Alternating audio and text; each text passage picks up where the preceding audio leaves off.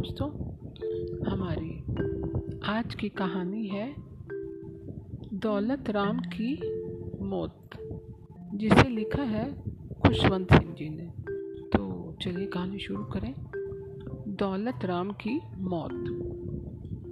जिस दिन दौलत राम की मौत हुई, कुछ ऐसी बातें घटित हुई, जो उनके बेटे को, जब वह उन घटनाओं को अपने दिमाग में घुमाने फिराने लगा काफ़ी काफ़ी कुछ अजीब सा लगा।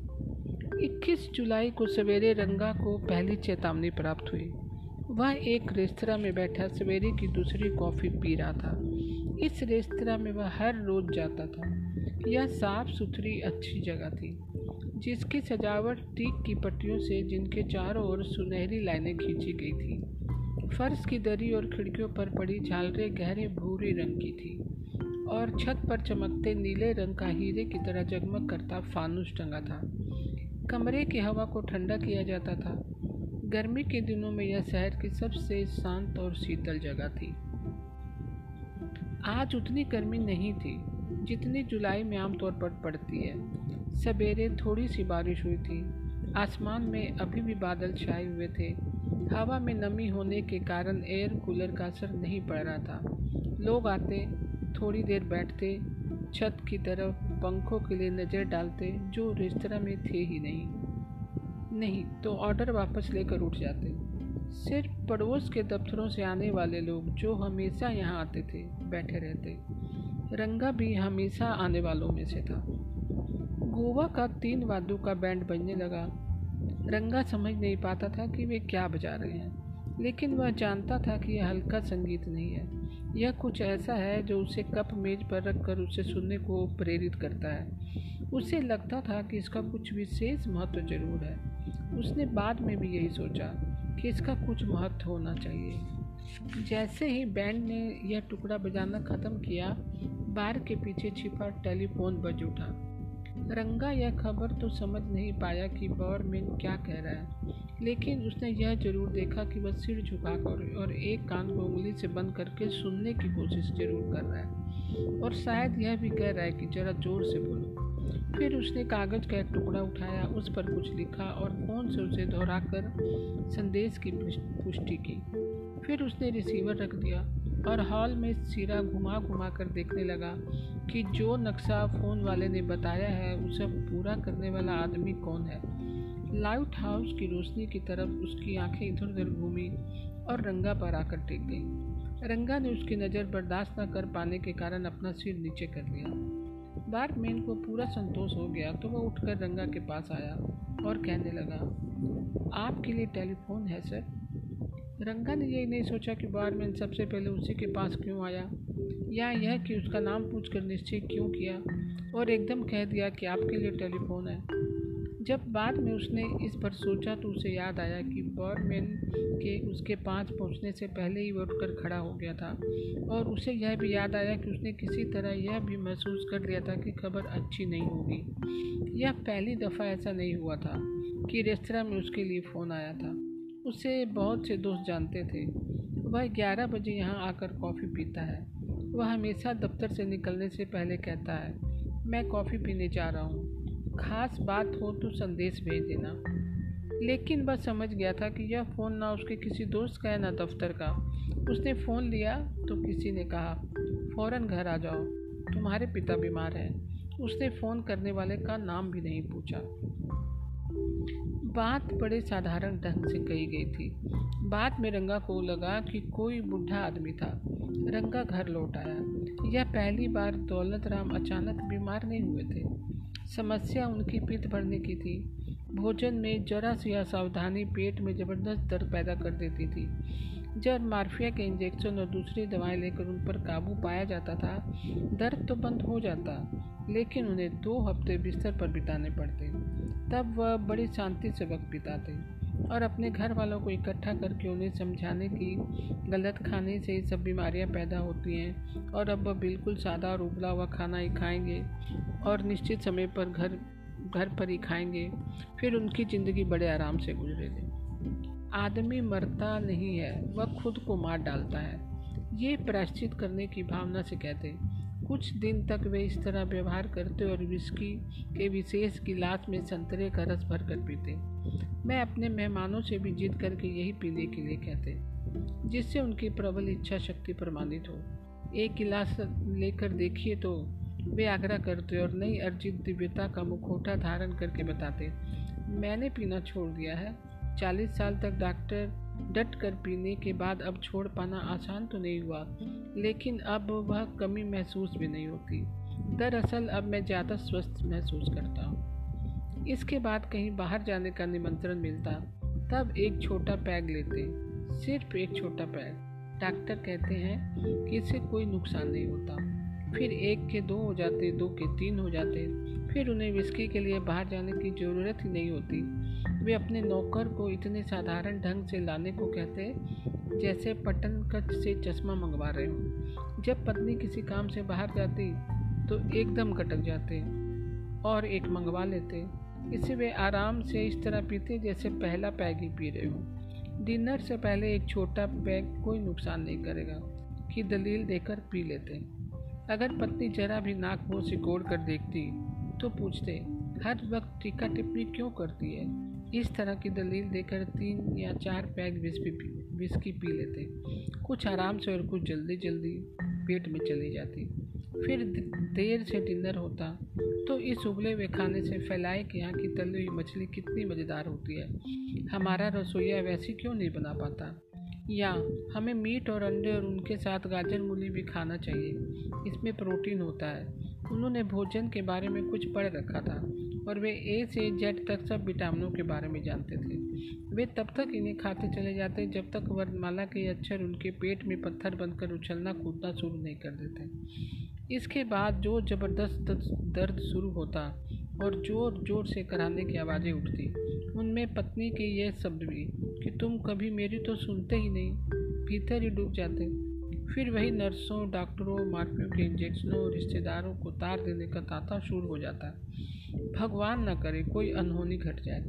फिर आराम और हमेशा का मुहावरा। आदमी मरता नहीं, वह खुद अपने को मारता है।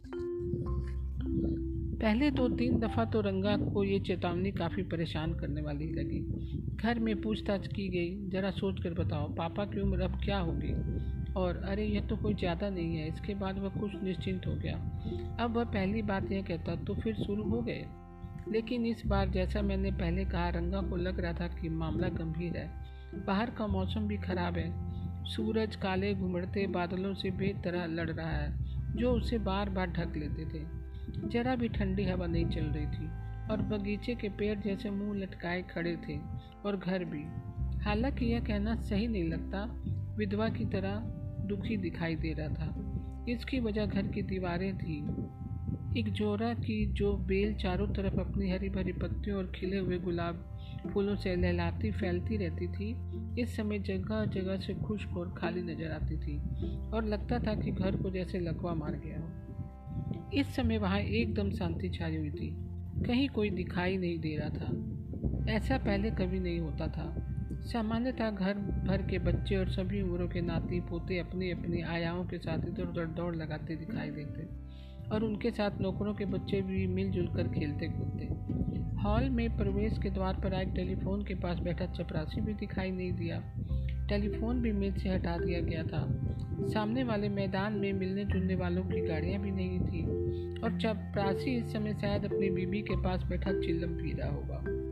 लेकिन चपरासी ने शायद इस बात पर ध्यान नहीं दिया कि भिखारी इसका फ़ायदा उठा सकते हैं। इन पर काबू करने के लिए वह ज़्यादातर अपने अल्सेशियन कुत्ते मोती पर निर्भर करता था। मोती पोशाक से ही लोगों को पहचान लेता था। वह यूरोपियन वेशभूषा को ही पसंद करता था और बाकी सब की धोती या कुर्ता दांत से खींचकर उसे बाहर भगा देता था।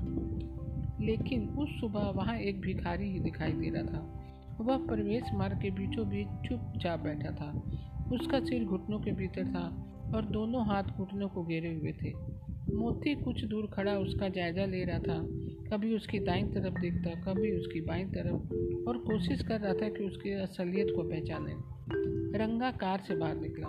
तो हमेशा की तरह उसने उसका स्वागत नहीं किया। भिखारी पर ना किसी के आने जाने का और ना कारों का आवाज़ का कोई असर पड़ रहा था। क्या चाहिए तुम्हें? रंगा ने डपटते हुए उससे पूछा। भीख मांगने के बारे में उसके विचार बड़े कठोर थे। बुढ़े ने धीरे धीरे अपना सिर उठाया। अस्सी से ज़्यादा का लग रहा था। भूरी कमीज के ऊपर मुँह से नीचे पेट पर लंबी सफ़ेद दाढ़ी फैली हुई थी। सिर पर ढीली ढाली पगड़ी थी, जिसके भीतर से सफ़ेद बाल बाहर निकल रहे थे। आँखों पर घनी भोई थी, वे एकदम सफ़ेद थी। उसने रंगा को उदास नज़रों से देखा। रंगा को अपने व्यवहार पर शर्म आने लगी। उसने मीठी आवाज़ में फिर पूछा, आपको क्या चाहिए बाबा जी बूढ़े ने रंगा की तरफ़ से नज़रें नहीं हटाई और सिर हिलाया। रंगा को लगा जैसे वह तस्वीर के फ्रेम में जड़ दिया गया हो। यूँ था वह भिखारी। विभाजन के बाद से ऐसे लोगों की जैसे बाढ़ आ गई थी। यह भी उन्हीं लाखों लोगों में एक होगा, जो अपना घर बार खो चुके हैं। उसने घर वाले आम हत्याकांड के बारे गए होंगे। अब वह इतना बुढ़ा हो चुका है कि ज़िंदगी चलाने के लिए कुछ कर नहीं सकता। लेकिन इसके अलावा भी कोई बात थी। रंगा को लग रहा था कि उसने इस आदमी को कहीं देखा है। बाबा जी, आप कहाँ से आए हैं? बुढ़े ने अपनी आँखें बंद कर ली।